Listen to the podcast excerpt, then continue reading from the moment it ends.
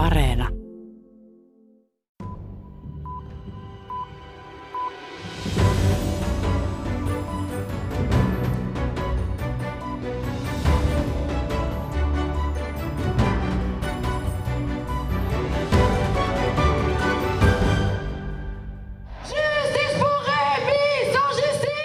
Poliisiväkivaltaa ja rasismia vastustavien amerikkalaisprotestien innoittamat ihmiset ovat lähteneet kaduille myös Euroopassa. Mielenosoituksiin on osallistunut tuhansia. Protesteja on ollut monissa kaupungeissa, muun muassa Pariisissa ja Lontoossa.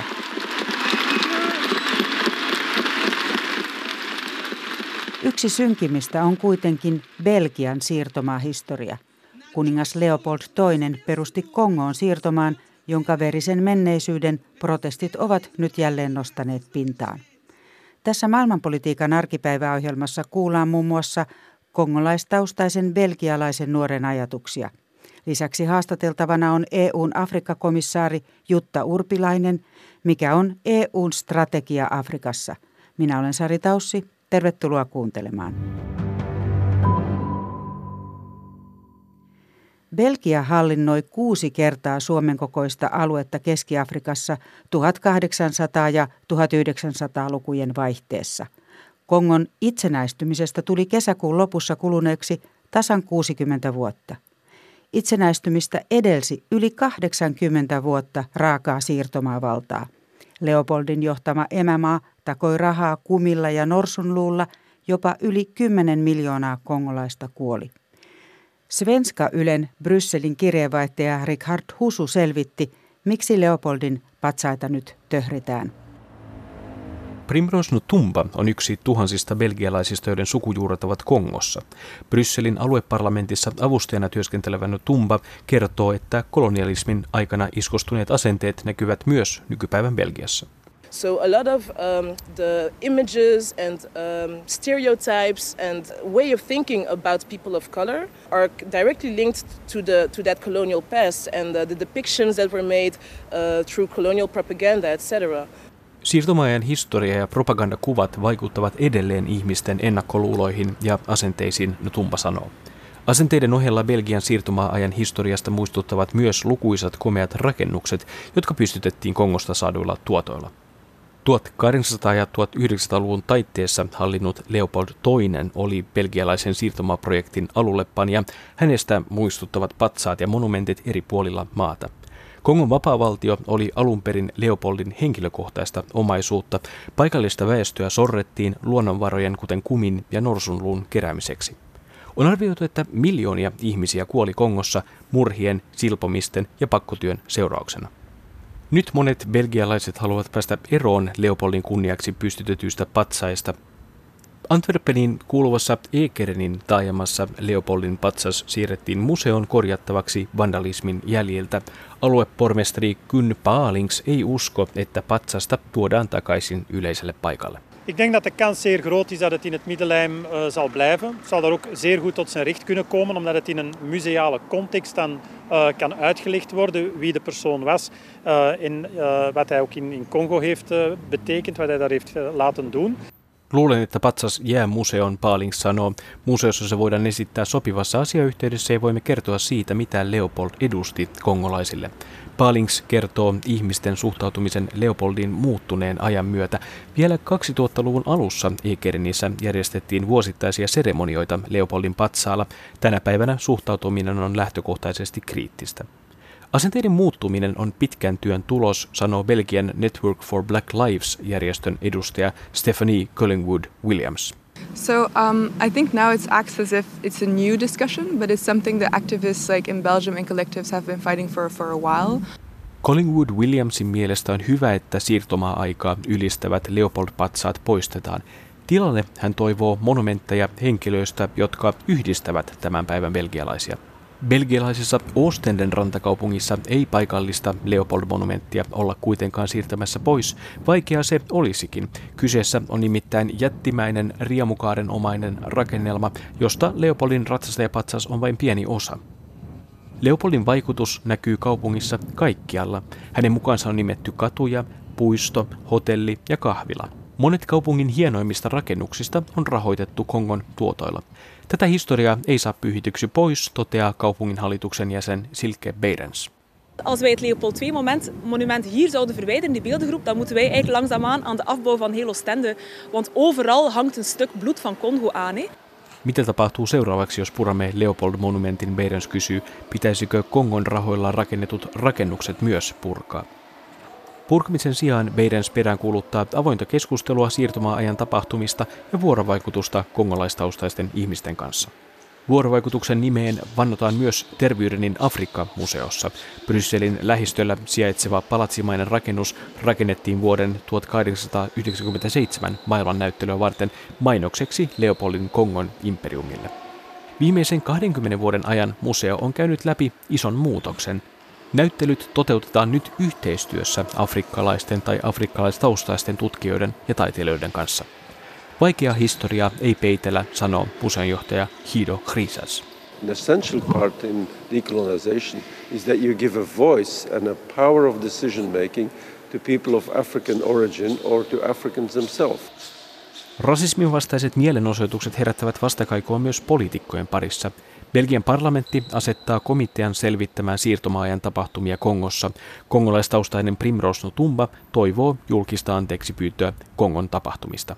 excuses or, or, yeah an apology of the, the, the, royal house or of the federal government I, would be very necessary and it wouldn't be too late i think because belgium is one of the last countries to, to still have to, to do that to, to, to apologize Anteeksi pyyntö Belgian kuningashuoneelta tai hallitukselta ei olisi liian myöhäistä, sanoi edellä belgialainen Primrose Ndumba.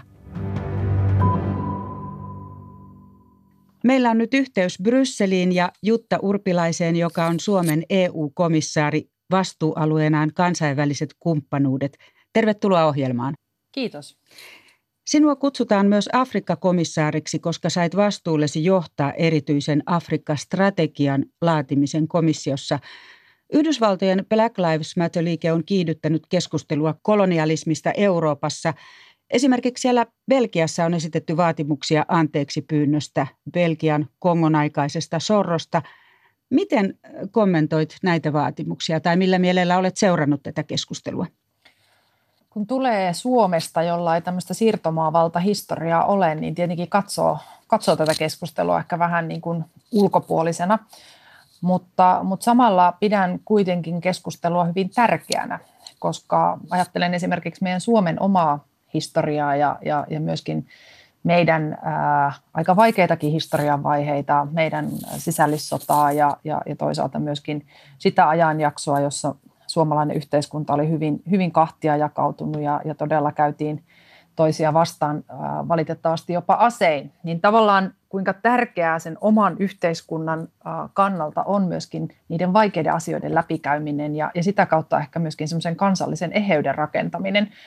Ja tästä näkökulmasta ajateltuna, niin, niin myös se, että tästä siirtomaan vallasta ja siitä aikakaudesta käydään mahdollisimman niin kuin objektiivista ja rehellistä keskustelua avoimesti, niin on, on mielestäni tärkeää. Ja ehkä nämä Belgian tapahtumat osoittaa sen, että, että kaikissa ää, maissa sitä ei ole tehty. Et, et, et varmasti niin kuin Belgiakin on esimerkki siitä, että että sellaista niin kuin rehellistä ja avointa läpikäyntiä ei ole tehty, joka, joka nyt sitten näkyy niin kuin patsaiden ka- tuhrimisena tai kaatamisena tai, tai ylipäänsä niin kuin, ää, tarpeena ää, nostaa myös sitten tätä näkökulmaa tähän mm. julkiseen keskusteluun. Mm. Onko tässä EUn Afrikka-strategiassa otettu huomioon tarve purkaa näitä kolonialistisia rakenteita? No se strategia itsessään ää, ei ota kantaa tähän siirtomaa-aikaan, vaan, vaan me lähdetään niin kuin tästä päivästä tulevaisuuteen katsomaan sitä, että miten yhteistyötä Afrikan maiden ja Euroopan unionin jäsenmaiden välillä voidaan rakentaa entistä tasavertaisemmin. Me puhutaan kumppanuudesta, jota me halutaan Afrikan maiden kanssa rakentaa. Että et tämä siirtomaa äh, tai tämä aikakausi ei ole, ei ole tässä strategiassa läsnä, mutta totta kai sitten voi olla, että, että erilaisessa kanssakäymisessä afrikkalaisten kanssa nämäkin kysymykset saattaa aina välillä nostaa esille. Mulla itselläni ei sellaista kokemusta ole. Voi olla, että se johtuu siitä, että tulen Suomesta ja, ja meidän historia on tässä suhteessa erilainen. Mutta tiedän, että varmasti sitten joillain muilla päättäjillä ja poliitikoilla saattaa olla toisenlaisia kokemuksia. Mm. Mainitsit, että halutaan luoda kumppanuutta, on puhuttu tasavertaisesta kumppanuudesta Afrikan maiden kanssa. Miten siellä suhtaudutaan tähän kumppanuustermiin ja tähän, että jaetaanko tämä ajatus siellä? Joku voi tässäkin vähän nähdä semmoista niin kuin vanhaa sävyä. Vastaanotto on ollut myönteinen. Että, että mähän matkustin meidän itsenäisyyspäivänä 6. joulukuuta, joka oli mun kuudes päivä komissaarina, niin matkustin ensimmäistä kertaa Afrikkaan silloin komission puheenjohtaja von der Leyenin kanssa tapaamaan Afrikan unionin johtoa ja ideana oli nimenomaan niin kuin tuoda tätä viestiä, että me halutaan rakentaa kumppanuutta Afrikan maiden kanssa ja Afrikka on meidän naapurimaan osa ja meille hyvin tärkeä sellainen. Ja, ja kyllä se vastaanotto oli myönteinen ja, ja nimenomaan ehkä niin kuin se lähtökohta, että, että me emme katso Afrikkaa vaan tämmöisen niin kuin avun saaja maan osan kautta niin, että pidämme itseämme avun antajana ja Afrikkaa sitten avun saajana, vaan että me pystytään katsomaan tasavertaisesti niitä haasteita, jotka meitä kohtaa globaalisti, vaikka ilmastonmuutos tai teknologian kehitys. Ne on sellaisia ilmiöitä, jotka haastaa meidän molempien maanosien yhteiskuntia. Jutta Urpilainen, tässä EUn Afrikka-strategiassa heijastuu ajatus Afrikasta mahdollisuuksien mantereena. Miten varmistetaan, ettei toisteta tämmöisiä vanhoja asenteita. Tosiasia kai on edelleen se, että Afrikka on paljolti raaka-aineiden tuottaja ja Euroopasta viedään sinne sitten korkeamman teknologian tuotteita. Oikeastaan koko tämä Afrikan strategian niin kuin yksi idea on se, että mm, me pystytään tai halutaan muuttaa se mielikuva, joka, joka Euroopassa edelleenkin on vallalla Afrikasta. Hyvin usein, kun katsotaan uutisjuttuja tai, tai nähdään erilaista, käydään erilaista julkista keskustelua Afrikasta, niin, niin se keskittyy ongelmiin ja haasteisiin. Ja, ja me halutaan – muuttaa, muuttaa tätä narratiivia niin, että, että me myöskin nähdään ne mahdollisuudet, joita Afrikassa on. Ihan lähtien jo siitä, että Afrikassa on 1,2 miljardia ihmistä, joista noin reilu puolet, sanotaan 60 prosenttia, on alle 30-vuotiaita nuoria. Ja totta kai tämä tarjoaa niin kuin valtavan potentiaalin ja, ja semmoisen niin kuin drivin myöskin näiden yhteiskuntien tulevaisuudelle. Toisaalta on toki selvää, että, että Afrikassa on myöskin paljon raaka-aineita, mutta siellä on myöskin sitten paljon semmoisia positiivisia tarinoita, koska Afrikkahan on tämmöinen ikään kuin moso, mosaiikki, se ei ole missään tapauksessa mikään monoliitti, vaan siellä on yli 50 valtiota, hyvin erilaisia, osa, osa kehittynyt, tai osassa on ollut myönteistä kehitystä jo pidempään ja osa on sitten konfliktin keskellä valitettavasti.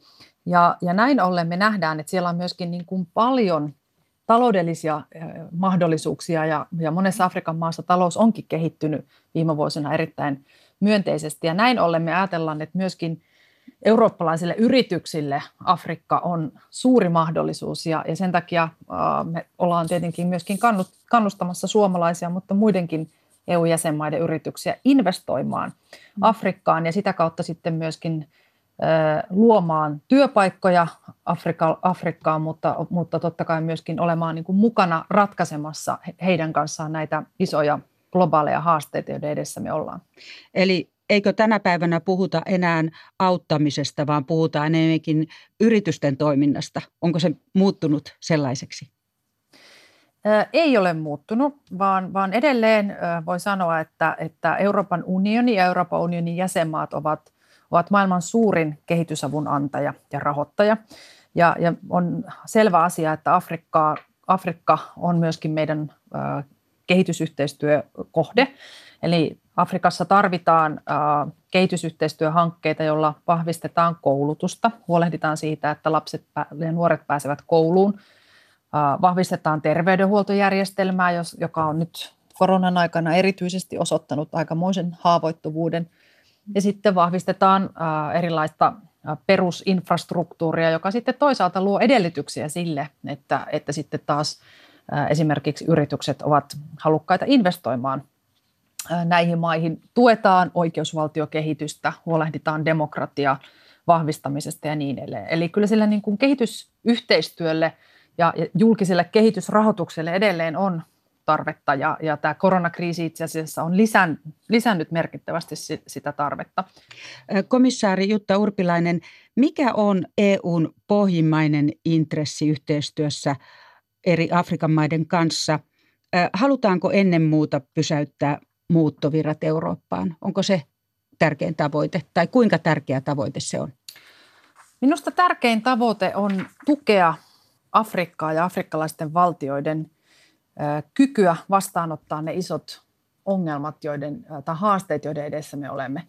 Eli jos me nähdään, että ilmastonmuutos tai, tai teknologian kehitys on sellaisia, jotka vaikuttaa ei pelkästään Eurooppaan, vaan ne vaikuttaa kaikkialla maailmassa uh, ihmisten elämään ja, ja tulevaisuuteen, niin me halutaan, halutaan olla uh, tukemassa kehitystä Afrikan maissa, jolla, jolla ratkaistaan tai ollaan ratkaisemassa ilmaston lämpenemisen tai teknologian kehityksen tuomia, tuomia haasteita. Mutta samaan aikaan me tietenkin halutaan myöskin ylipäänsä tukea niin kuin vakaata yhteiskuntakehitystä. Yrittää tukea sitä, että konfliktit voitaisiin lopettaa ja sitä kautta myöskin sitten saamaan niin kuin yhteiskuntarauhaa edistettyä näissä maissa se on afrikkalaisten oma intressi tietenkin, mutta, mutta se on myöskin meidän eurooppalaisten intressi. Mm. Totta kai siellä on, siihen liittyy myöskin, myöskin se, että useasti maahanmuuton taustalla on juuri sellaisia juurisyitä, jotka kumpuaa köyhyydestä, toivottomuudesta, konflikteista. Ja, ja jos ajatellaan, että, että kuitenkin halutaan ikään kuin luoda ihmisille edellytyksiä elää omassa kotimaassaan, niin silloin näihin mm. ongelmiin pitää myöskin pystyä puuttumaan ja, ja sitä me tietenkin haluamme myöskin tällä yhteistyöllä olla tukemassa.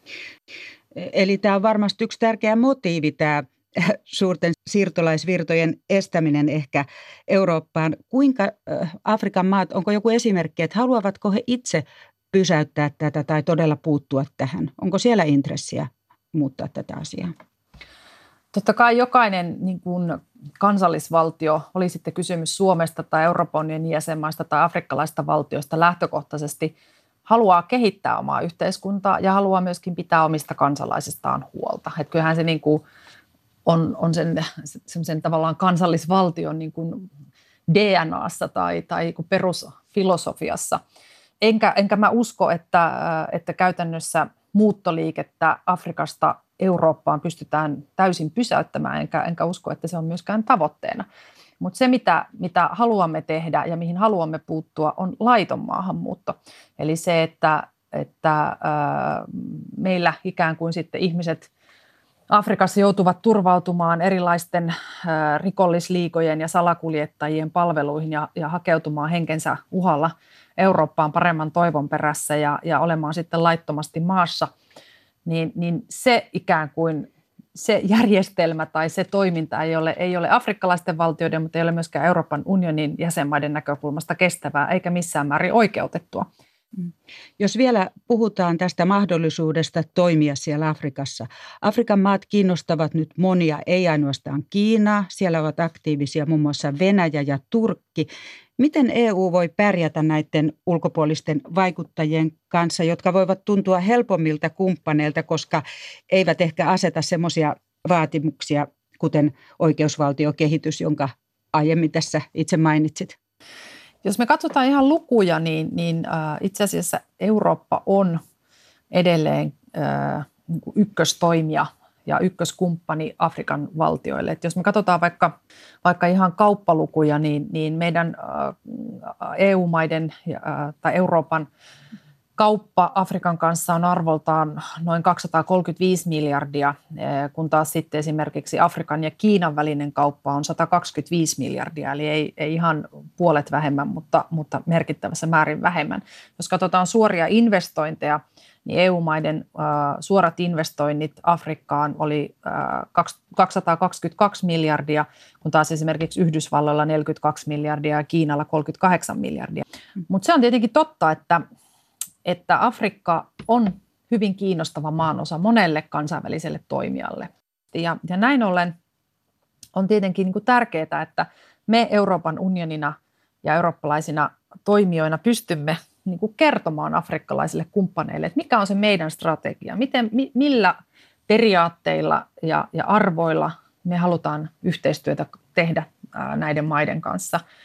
Ja, ja, ää, ja toki se on selvää, että meidän lähtökohta on erilainen kuin vaikka Kiinan, joka, joka pitkälti on tekemässä Afrikkaan isoja infrastruktuurihankkeita, mutta toisaalta myöskin merkittävä lainanantaja – afrikkalaisille maille ja sitä kautta moni afrikkalainen valtio onkin sitten velkaantunut erittäin paljon Kiinalle.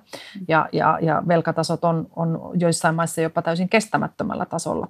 Meidän lähtökohta on taas ollut toisen tyyppinen, että me ollaan tehty heidän kanssaan kehitysyhteistyöhankkeita, joissa asetetaan yhdessä tietyt kehitystavoitteet. Nämä hankkeet pohjautuu meille tärkeisiin arvoihin. Ja, ja sitten toisaalta myöskin nyt entistä voimakkaammin kannustetaan yksityisiä yrityksiä investoimaan Afrikkaan. Ja, ja ainakin toistaiseksi niin kuin tämä meidän lähestymistapa on ollut myöskin afrikkalaisten kumppaneiden näkökulmasta kiinnostavaa ja, ja, ja, ja uskon, että myöskin tämä Afrikka-strategia sitä kiinnostusta entistä lisää.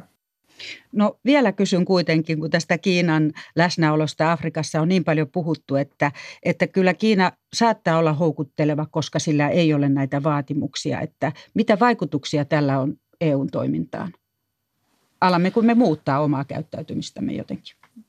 Niin mun mielestä jokaisen niin kuin pitää luoda tavallaan oma strategia. Ja meillä on, me ollaan luotu oma strategia, jolla me lähestymme afrikkalaisia valtioita ja, ja haluamme tehdä Afrikan kanssa yhteistyötä ja kumppanuutta rakentaa. Ja se on tässä meidän Afrikan strategiassa kuvattu. Siinä on viisi eri osa-aluetta, joilla me tätä kumppanuutta halutaan rakentaa. Ja, ja, ja Kiinalla on sitten oma strategiansa ja tässä oli vastikään Kiinan ja, ja Afrikan unionin tai Afrikan maiden tämmöinen huippukokous ja heillä on niin kuin oma lähestymistapa tähän yhteistyöhön, jota, jota he tekevät Afrikan kanssa ja se, se, se heille sallittakoon, se on heidän strategiansa. Niin kuin sanoin, tehdä isoja investointeja, toisaalta myöskin lainottaa Afrikan maita ja, ja, ja sitä kautta sitten myöskin ikään kuin rakentaa tällaista riippuvuussuhdetta Afrikan maiden ja Kiinan välillä. Mutta se ei ole Euroopan tie. Et me, meillä on niin kuin erilainen lähestymistapa ja niin kuin sanoin, niin kyllä nämä luvut kuitenkin edelleen ja faktat osoittaa sen, että, että kiinnostusta Afrikassa tähän Euroopan kanssa tehtävään kumppanuuteen on erittäin paljon. Puhut auttamisesta, mutta siellä on maita, jotka eivät itse ole kitkeneet korruptiota tai olleet ehkä halukkaita. Tämmöistä on esimerkiksi mantereen kehittyneimpiin kuuluvassa Etelä-Afrikassa. Miten tällaisia, tällaisissa tilanteissa sitten EU käyttäytyy, jos maat itse eivät ole valmiita auttamaan itseään, joka kuitenkin ehkä lopulta pitäisi tapahtua, jotta asiat etenevät? Me, mm, tietenkin lähtökohtahan aina tämmöiselle niin kuin yhteistyölle ja, ja ennen kaikkea, jos puhutaan niin tämmöistä kehitysyhteistyöstä, niin on ihmiset, sen maan kansalaiset, että, että, me, että me tehdään sitä yhteistyötä näiden ihmisten tukemiseksi ja auttamiseksi, vaikka sanotaan huolehditaan sitten lasten pääsystä koulutukseen tai terveydenhuoltoon. Mutta on selvä asia, että meille tärkeitä arvoja on oikeusvaltioperiaate, ihmisoikeudet, demokratia. Ja, ja kyllä me myöskin näitä asioita pidetään, pidetään esillä tässä meidän yhteistyössä. Et yksi esimerkki vaikka sieltä Purkina Fasosta nyt viittaan, niin niin kävin, kävin kyllä hyvin äh, niin kuin rehellisen ja suoran keskustelun esimerkiksi presidentin kanssa siitä, että miten me edellytämme, että ihmisoikeuksia myöskin kunnioitetaan, eikä tällaisia ihmisoikeusrikkomuksia hyväksytä, äh, jos ja kun me olemme myöskin taloudellisesti sitten, sitten meidän kumppanimaita auttamassa. Että ajattelen itse niin, että hyvään kumppanuuteen, vähän niin kuin myöskin hyvään naapuruuteen, niin kuuluu se, että – että pystytään myöskin vaikeista asioista sitten puhumaan suoraan ja avoimesti. Näin totesi EUn komissiossa kansainvälisistä kumppanuuksista vastaava komissaari Jutta Urpilainen. Ensi viikolla maailmanpolitiikan arkipäiväohjelmassa puhutaan lisää ulkopuolisista vaikuttajista Afrikassa. Heinäkuun ajan ohjelma keskittyy Afrikkaan. Aiheena muun muassa, miten kokemus Ebolasta on auttanut ajankohtaisessa koronakriisissä.